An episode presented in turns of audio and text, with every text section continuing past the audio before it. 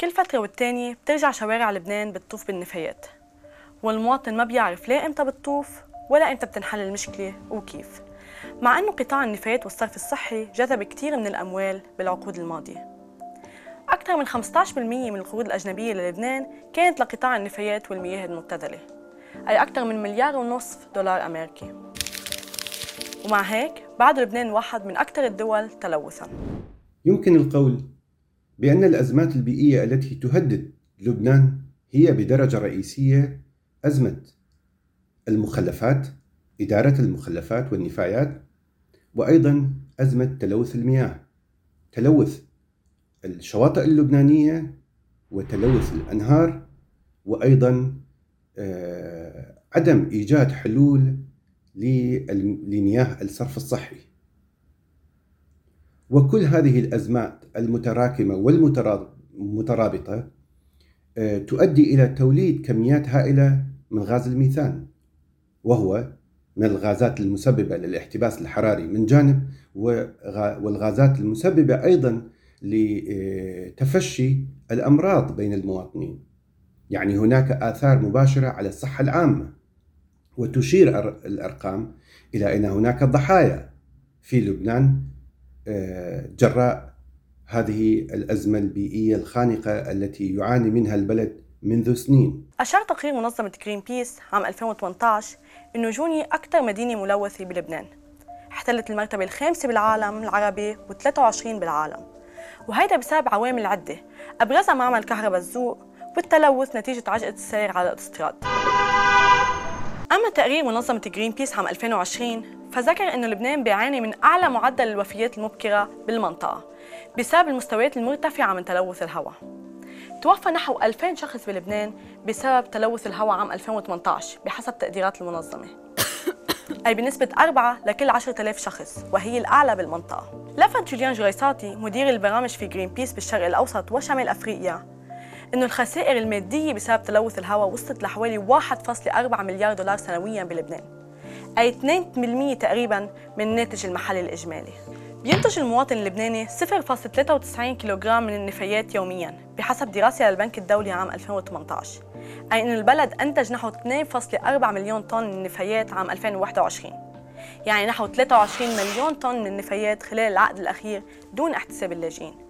وهذا بحسب تحقيق نشر على موقع درج بعنوان إدارة النفايات في الأردن ولبنان الكنز الذي دفنته السياسة تحت الأرض. بيذكر التحقيق إنه في حوالي 670 مكب عشوائي للنفايات بعام 2010 بلبنان. ثلاث أرباعها هي مكبات النفايات البلدية والباقي هي مكبات النفايات البناء والنفايات الصناعية. نتيجة غياب مكبات خاصة لهالنوع من النفايات بلبنان بحسب تقرير تحديثات المناخ اللبناني الثاني مقدم للأمم المتحدة. أكيد المكبات العشوائية والمطامر الصحية كل وحدة لها آه، آثار بيئية سلبية. آه، مش بس آثار بيئية حتى آثار اجتماعية اقتصادية إلى آخره. آه، طبعا المكبات العشوائية أثرها أكبر بكثير من المطامر الصحية. آه، المكبات العشوائية عندنا بلبنان تقريبا شيء 940 مكب حسب آخر إحصاء انعمل بال 2017 إذا ماني غلطانة بعد أزمة النفايات. آه وفي تقريبا أكثر من 100 من هيدي المكبات العشوائية بيصير فيهم حرق عشوائي للنفايات. ويلي هو له ضرر كتير كبير على آه صحة الناس آه بسبب تلوث الهواء في مواد خطرة مثل الديوكسين والفيوران المعادن الثقيلة وغيرها يلي آه ممكن تسبب تشوهات خلقية آه أمراض سرطانية آه أمراض قلب وغيرها. عدا عن التلوث يلي ممكن آه، تخلقه للمياه الجوفية والمياه السطحية والتربة وغيرها. هلا المطامر هي أكثر آه، عندها ضوابط هندسية غير المكبات العشوائية بطبيعة الحال. بس كمان عندها مخاطر خاصة إذا كل النفايات عم بتروح عليها خاصة النفايات العضوية لأنه بيصير عملية التخمر للنفايات العضوية بشكل لا هوائي بقلب المطامر مما بيؤدي إنه في ملوثات هوائية بتنتج عنها آه، مثل غاز الميثان أو ثاني أكسيد الكربون وغيرها يلي هن معروفين بغازات الدفيئة آه، يلي بيسببوا آه، تغير المناخ وغيره. وطبعا في لهم إذا ما في لهم ضوابط انعملت يعني ما أخذنا هالغازات وحولناهم لشيء ثاني ممكن نحن نولد منهم طاقة على فكرة. آه، ممكن يؤدوا لآثار صحية مثل ربو مثل حساسية عند الناس أمراض بالجهاز التنفسي. آه، وممكن تزيد حسب الملوثات يلي موجودة بهالمطامر. آه، في دراسات بتقول ممكن تعمل تزيد حالات السكري تزيد عدة أمراض تانية لها علاقة بهذا. حتى في ناس في دراسات بتقول إنه بعض الأمراض السرطانية رئوية بتزيد آه، بمحلات قريبة من المطامر. بس بعد هالدراسات منا آه، مثبتة كتير يعني. معمولة بشكل آه، مصغر وهيك. كمان المطامر الصحية بينتج عنا عصارة للنفايات اللي هي المادة السائلة. آه، يلي كمان آه، آه، ممكن تحتوي على معادن ثقيلة على مواد خطرة. وإذا تسربت على الطبيعة ممكن توصل للمياه الجوفية والمياه السطحية وتؤدي لتلوث تربة إذا ما تمت إدارتها بشكل منيح. ولطالما لجأت الدولة لخيار المطامر علما أنه ما نجحت الجهات الرسمية أنه تعمل مطامر صحية أو تعالج النفايات بشكل صحي بهالمطامر. بالمقابل ما قدرت الدولة كمان من الاستفادة من هالمطامر لإنتاج الكهرباء مثل مطمر النعمة يلي تم تعليق عمله بتوليد الكهرباء من أيلول 2021 لأسباب سياسية متعلقة بالمناقصة. وكان بقدرته توفير نحو 8 ساعات إضافية من التغطية للبلدات المجاورة للمطمر مثل ما كشف أحد تحيات درش بما أن لبنان مثل غالبية الدول العربية الأخرى أه تعاني من الفساد وتعاني من المحاصصة آه، وتعاني من إدارة فعالة من وجود إدارة فعالة للأزمات آه، آه، البيئية يفضل أن يتم إشراك المجتمعات المحلية في إيجاد الحلول خاصة أن هناك قروض دولية لهذه الأزمة وسبل إيجاد حلول لها ليش الدولة بتروح على هالخيارات؟ لأنه للأسف نحن في عنا قصر نظر في عنا سوء حوكمة بالمواضيع البيئية وحتى بكل المواضيع بالبلد يعني إذا بدنا نحكي على الكهرباء وعلى إدارة المياه وغيرها كلها مثل بعضها. آه يعني العالم كله متجه على شيء اسمه اقتصاد دائري ونحن كيف ممكن آه نرجع نخلي هالموارد يلي عم نستخرجها من الطبيعة موجودة بالدورة الاقتصادية ونرجع نردها على الطبيعة. ما نستنفذ كل الموارد اللي عنا إياها لنقدر نأمن استمرارية لنا وللأجيال اللي جاي من بعدنا. نحن للأسف بعدنا بنفكر إنه كيف بدنا نشيل هالنفايات من وجهنا يعني يا محرقة يا مطمر. ما عم نفكر كيف هيدي كموارد نقدر نرجع أول شيء نخفف استخراجها من الطبيعة نردها على الاقتصاد نستفيد منها بأكبر قدر ممكن.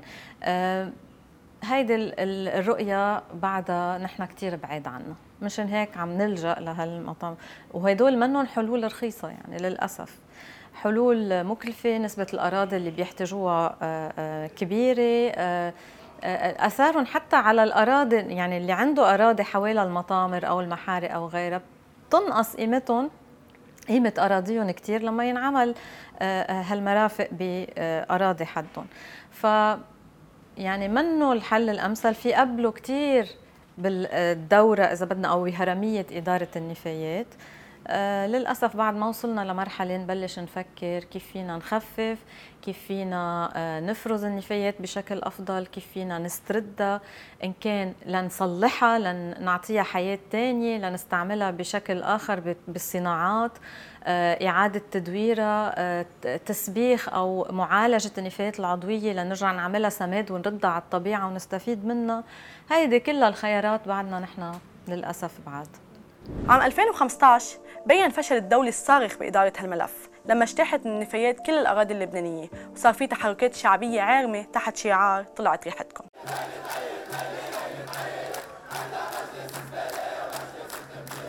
تكدست كمية كبيرة من عصارة النفايات بمطمر الناعمة لأنه آه، المشغل تبع هذا المطمر توقف عن التشغيل بسبب الدولة ما عم تدفع.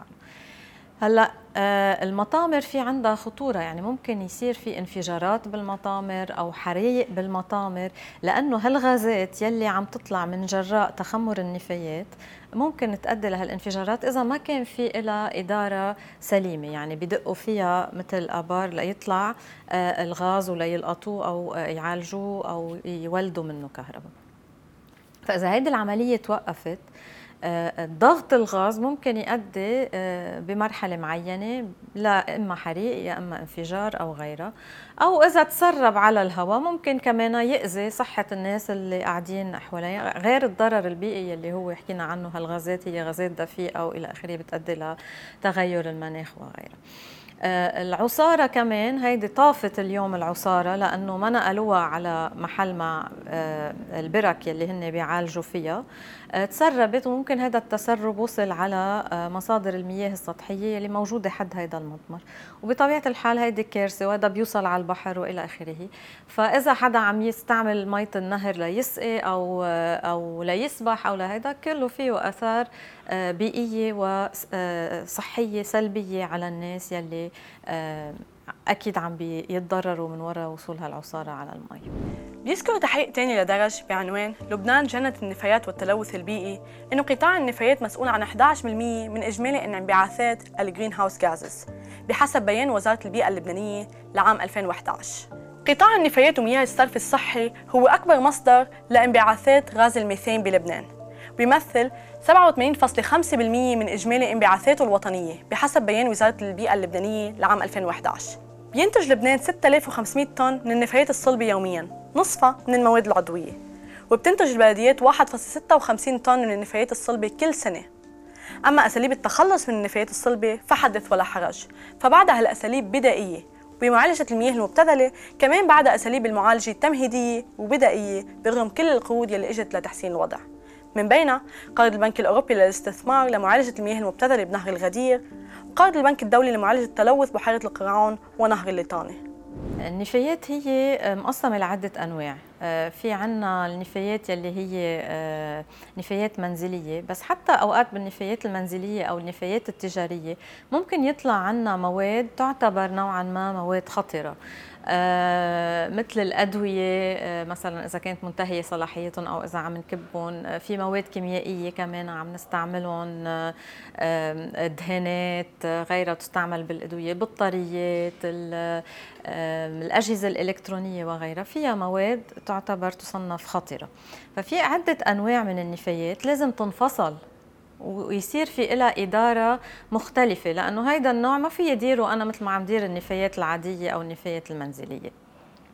منشان هيك لازم يكون في آليات لفرز فصل هالمواد عن النفايات المنزلية العادية ويصير في لها إدارة متخصصة آه، لها مثلا المؤسسات الصحية بينتج عنا عدة أنواع من النفايات كمان. في نفايات بتحمل خطر العدوى في نفايات آه، كيميائية في نفايات الأدوية المنتهية الصلاحية في أعضاء بتطلع من العمليات وغيرها. آه، آه، في عنا مواد مشعة كمان فكل نوع من أنواع النفايات بده إدارة مختلفة. في عنا جزء بسيط بلبنان بنى تحتية وتقنيات لمعالجة النفايات الخطرة والمعدية مثلا اللي بتطلع عن المستشفيات بالتعقيم. ولكن كل شيء نفايات كيميائية نفايات صناعية وغيرها نحن ما عندنا بنى تحتية آه، تنقدر نتخلص منها. في بعض المؤسسات آه، عم بيجمعوا هالنفايات وبيرحلوها بحسب اتفاقية بازل الدولية لنقل النفايات الخطرة عبر الحدود. بس هيدا كمان عملية كتير مكلفة وفي مؤسسات عم بتكب هالنفايات كلها مع النفايات العادية وعم تصير بالآخر بالمكبات العشوائية أو بالمطامر الصحية وغيرها. وأكيد أثرها البيئي والصحي كتير كبير لأنه فيها مواد خطرة وإذا تسربت على البيئة بالآخر عم ترجع لنا يا بالأكل يا بالهواء يا بالمي يا بشي طريقة تانية. في محطات انعملت ما تشغلت آه، يمكن هلا ما بقى تشتغل لأنه آه، صارت المكانات آه، قديمة أو صدت أو ما شو صار فيها. ف وقصة إنه اللي عم بخطط ويلزم وينفذ غير اللي عم يستلم ويشغل هون كمان في تضارب بين إنه مثلا إذا مجلس الإنماء والإعمار هو اللي نفذ. بعدين بدها تستلمها وزارة الطاقة أو مصلحه المياه وهي عندها القدرة أو ما عندها القدرة. يعني كل هالإشياء هيدي بتتاخذ بعين الاعتبار من موضوع الحوكمة لموضوع البنى التحتية لموضوع الإدارة المالية لهالأمور هيدي. آه، وطبعا بصورة أشمل عم نحكي نخطط بشكل أحسن آه، آه، لتشمل كل هالإشياء. عدا عن هيك هلأ نحن كررنا هالمياه تنحسب وهذا بده يطلع عنا شيء اسمه حمقى سلادج هيدا سلادج كمان بده إدارة سليمة لأنه كمان سوء إدارته عنده أثر سلبي كثير على البيئة وعلى الصحة العامة. فبده يكون في لما نعمل محطة تكرير يكون أخذين بعين الاعتبار كيف بدنا نتعامل مع هالسلاج أو هالحمقى يلي عم تطلع منا تيكون في عن جد إدارة متكاملة للمواضيع. مش بنعمل شغلة وبنترك شغلة ثانية و... رغم كل القروض والهبات اللي اجت للدولة اللبنانية على مر العقود لمعالجة أزمة التلوث ما وصلت هيدي القروض للمواطن وما شعر فيها وما حس بأي فرق على حياته اللي عم تتهدد كل يوم نتيجة هيدا التلوث. الناس لازم صارت تكون واعية على أنه آه، آه، هيدي المواد إذا كان نفايات سائلة أو نفايات صلبة أو ملوثات هوائية آخرتها كله عم يرجع على صحتها وعلى عيشها. يعني إذا أنا آه، عم بتنفس هالمواد اللي عم بحرقها بشكل عشوائي آخر النهار أنا عم بمرض أنا عم يصير عندي سرطان عم بجيب أولاد عندهم تشوهات خلقية إلى آخره. ما في شيء بيختفي. يعني آه، في بنقول كنا ندرس آه، بال science rien ne se perd rien ne se crée tout se transforme يعني ما في شيء بيختفي عن نظرنا إذا هيدا. بالآخر كله عم يرجع لنا بطريقة مختلفة. اليوم آه، إذا بس بنجي بنقرا الجرايد على مدى هالسنوات اللي مرقت بنلاقي إنه مزروعاتنا عم نسقيهم بمية مجرير غير معالجة. بنلاقي إنه نسب الأمراض والسرطان يعني خذوا حد بحيرة القرعون مثلا بسبب التلوث قد إيه في أمراض سرطانية عم عم بتزيد وقد إيه في ناس عم بيموتوا من وراء هالشيء آه تلوث الهواء يلي بالكورة قديش الناس عم بتعاني منه بسبب المعامل وغيرها. آه آه حتى الأمراض كثيرة هلأ ما بعرف إذا هيدا شيء مباشر أو لأ بس مش من زمان من كم شهر كان عمل دراسة على الملوثات الهوائية اللي عم تطلع قريب من من معامل الإسمنت كمان كان عم يبين إنه في آه، نسب أمراض عالية ونسب ملوثات عالية. المي يلي عم نلوثها بالآخر نحن عم نرجع نشربها أو عم نسقي فيها so بده يرجع هالملوثات توصلنا بطريقة أو بأخرى. فكتير مهم كتير مهم كل واحد يقوم بدوره إن كان كمواطن كيف يخفف من إنتاج النفايات؟ إذا بيقدر يعالج آه، آه، النفايات السائله اللي بتطلع عنده خاصة ب compounds كبيرة لأنه بالقانون مطلوب منهم يكون في محطة تكرير وتنعمل. مش إنه بناخذ رخصة آه، فيها محطة تكرير على اساسه وبننفذ المشروع بلا محطة التكرير. سو so, هيدي كلها يعني بتبلش القصة من المواطن لنوصل للبلدية كيف بدها تقوم بدورها القطاع الخاص كيف بده يقوم بشغله بشكل مهني ويطبق الأشياء مثل ما لازم تتطبق. المسؤولين عن المراقبة والمحاسبة كمان لازم يقوموا آه، بدورهم.